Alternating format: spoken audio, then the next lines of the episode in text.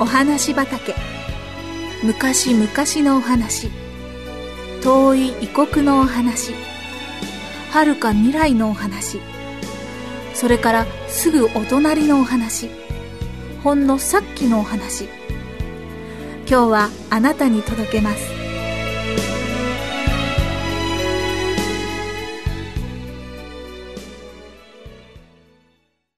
ガス欠でも走った車。16歳のジョーンはさっきから椅子でそわそわしています。お母さんが食事を終えるのが待ちきれないのです。もう少し待ってジョーン。車はどこにも行きやしないわ。私たちがいないことにはね。まだ外に戻る気になれないわ。暑い田舎を一日中車で走ってきた2人にとって道路際のレストランは涼しくて快適でした。でもお母さんから車を運転してみないかと言われた時ジョーンは容赦なく照りつける太陽のことなどすっかり忘れていました。車の免許を取って以来ジョーンはワゴン車をほんの数回それも近いところを運転してきただけでした。それが今キャンプ用トレーラーを引いたステーションワゴンでネバダ州を走るのです。それは随分大人っぽいことに思いました。おばあちゃんの家にはお誕生日に間に合わせて着きたいけど一日中エアコンのかけ通しで頭痛がするからちょっと休んでいかなくちゃ。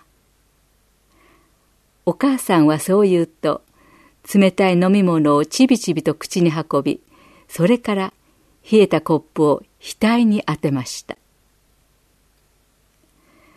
この先には見通しの悪いところはないし、もうこの時間では車もそんなに多くないわ。本当にキャンプ用トレーラーを引いて運転していく自信ある？もちろんよ。象だって引っ張っていけるわ。ジョンの意気込みにお母さんは笑いました。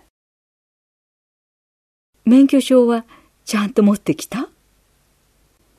ジョンは真新しい免許証をちらりとお母さんの目の前にかざすと素早くまた財布に収めテーブルの上に置かれた車のキーに手を伸ばしましたそして早々と車に乗り込むとシートベルトを締めエンジン始動用のキーを回してお母さんが支払いを済ませてくるのを待ちました。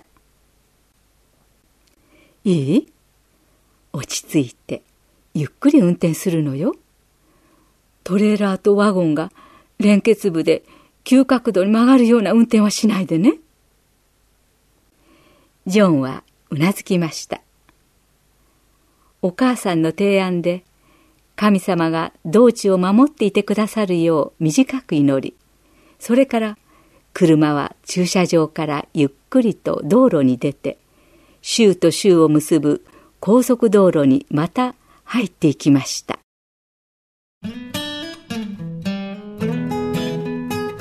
ジョンはできるだけ前方から目をそらさないようにしていました。時折バックミラーとサイドミラーでトレーラーをチェックし満足の笑みを浮かべあとはゆったりと運転席に身を委ねて眼前の輝くばかりの美しい夕焼けの最後の光を楽しみました。夕焼けが綺麗じゃなくてお母さん。でもお母さんは後ろの座席で横になってぐっすりと寝入っていました。ジョンはものすごく大人になった気分と少しばかりの孤独を覚えながらラジオをつけて音量を絞りました。お母さんがドライブの時に御用達にしているラジオ局に合わせるとジョンは車内に流れる静かな音楽を一緒に口ずさみました。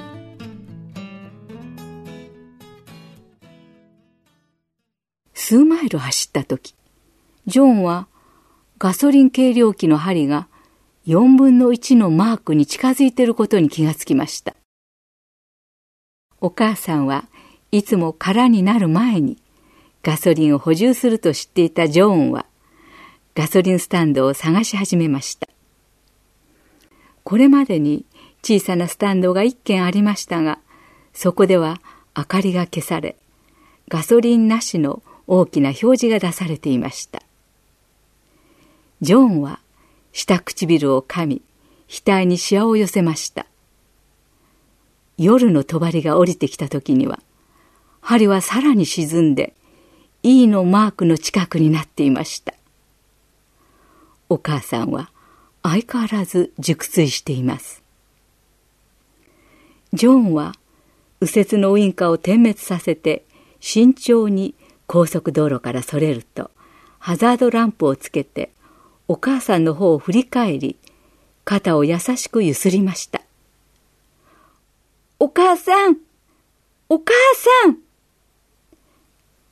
起き上がったお母さんは体をふらつかせながら窓の外に目をやりました。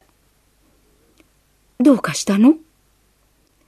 もうじきガソリンが切れてしまうのよ。たった一軒あったスタンドは閉まってたの。お母さんは計量器をじっと見つめました。あとどれくらい残ってるの ?4 分の1以下。ここはどこ？ジョンは道路地図で現在地を示しました。じゃあ、このまま進むしかないわね。きっとどこかに空いているスタンドがあるはずよ。今度は左折のウインカーを点滅させて、車はまた高速道路に戻りました。それからの何マイルもガソリンスタンドの標識を見つけられないまま、キャンプ用トレーラーを引いたステーションワゴンは走り続けました計量器の針がまさに E のマークの右側に達した時ジョーンは前方に明かりを捉えました。見てお母さん。車を給油ポンプの隣につけた時ジョーンは落胆の声を上げました。窓に大きく閉店の張り紙がしてあったのです。でもこの明かりはどうしたこと？多分強盗対策よ。車を出し始めた時お母さんがジョーンの肩を軽く叩いて尋ねました。運転を代わってほしい？ジョーンはただ肩をすくめただけでした。上手に運転してるわ。続けておやりなさい。ジョーンがアクセルを踏むと赤い針は E をじりじりと斜めに通過していきました。そしてついに左側の端に沈みそのままそこから動かなくなりました。バックミラーの中でジョーンとお母さんの目と目が合いました。ジョーン、ちょっと止めてもらえる？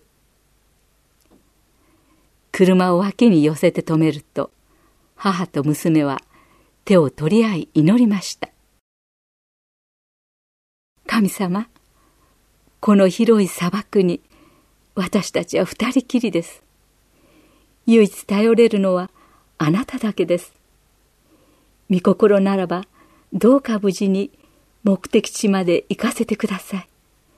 でも私たちの思いではなくあなたの御心がなされますようにイエス様の皆によってお祈りします。アーメン。お母さんはジョンの手を取ったままで言いました。どんなことになってもジョン忘れないで。神様は私たちを愛し助けてくださるのよ。いいわね。ジョンはうなずき、微笑み返すと、ハンドルに片手をかけて、エンジン始動用のキーを回しました。モーターは軽快なうなり声を上げました。お父さんが心臓麻痺で亡くなってからのこの3ヶ月間、神様は全てを切り抜けさせてくださっていました。まず、葬儀が無事に執り行われ、次に西部にいるおばあちゃんのところに身を寄せることが決まり、さらには家の買い手もすぐに見つかったのでした。再び車を道路に戻した時、ジョンはびっくりして息が止まりそうになりました。お母さん、これを見てお母さんは身を乗り出してきて計量器を見つめました。針は左端の E から右端の F へ移動していたのです。この計量器、どうしたの？ジョンは興奮を抑えて言いました。お母さんは座席の背に頭を預けたまま言いました。わからないわ。でも、神様が共にいてくださることはわかってるわ。車は走り続けました。ガソリンスタンドは2軒ありましたが、どちらも閉店の表示が店先に出されていました。針は右端に居座ったままでした。そして車にも燃料切れの気配は感じられませんでした。はるか前方の山々の頂が朝の光にかすかに染まり始めた時、ジョーンが声を上げました。見てお母さん。これは夢あそこに明るく照らされたスタンドがあるわ。給油してる人たちも見えるみたい。それは夢などではありませんでした。とうとう二人は空いているガソリンスタンドにたどり着いたのです。車を給油ポンプの隣につけた時針はゆっくりまた左に移動していって E の下に沈んで動かなくなりました。お母さんトレーラーは後ろにちゃんと連結されているわよね。ジョンはバックミラーを覗き込みながら言いました。トレーラーは間違いなく連結されていました。どうかした？お母さんは訳がわからないという表情を浮かべていました。車を止めて祈ったとから、すごく走りが軽くなったの。まるで何も牽引していないみたいに。お母さんの顔には微笑みが、目からは涙が溢れていました。それは私も感じたわ。神様は本当にお優しい方だこと。ジョーンが運転席で物思いにふけっていると給油の係員が料金を受け取りに窓に寄ってきてかぶっていた帽子をぐいっとずらし額をこすって言いましたガソリンタンクにガソリンは一滴も残っていなかったよ満タンにするには一体いつまでかかるかと思ったほどさ。おたくらどんな燃料で走ってきたの？ジョーンとお母さんは互いに顔を見合わせました。お祈りよ。ジョンはニコッと笑って答えました。お祈りと天使のパワーで走ってきたのよ。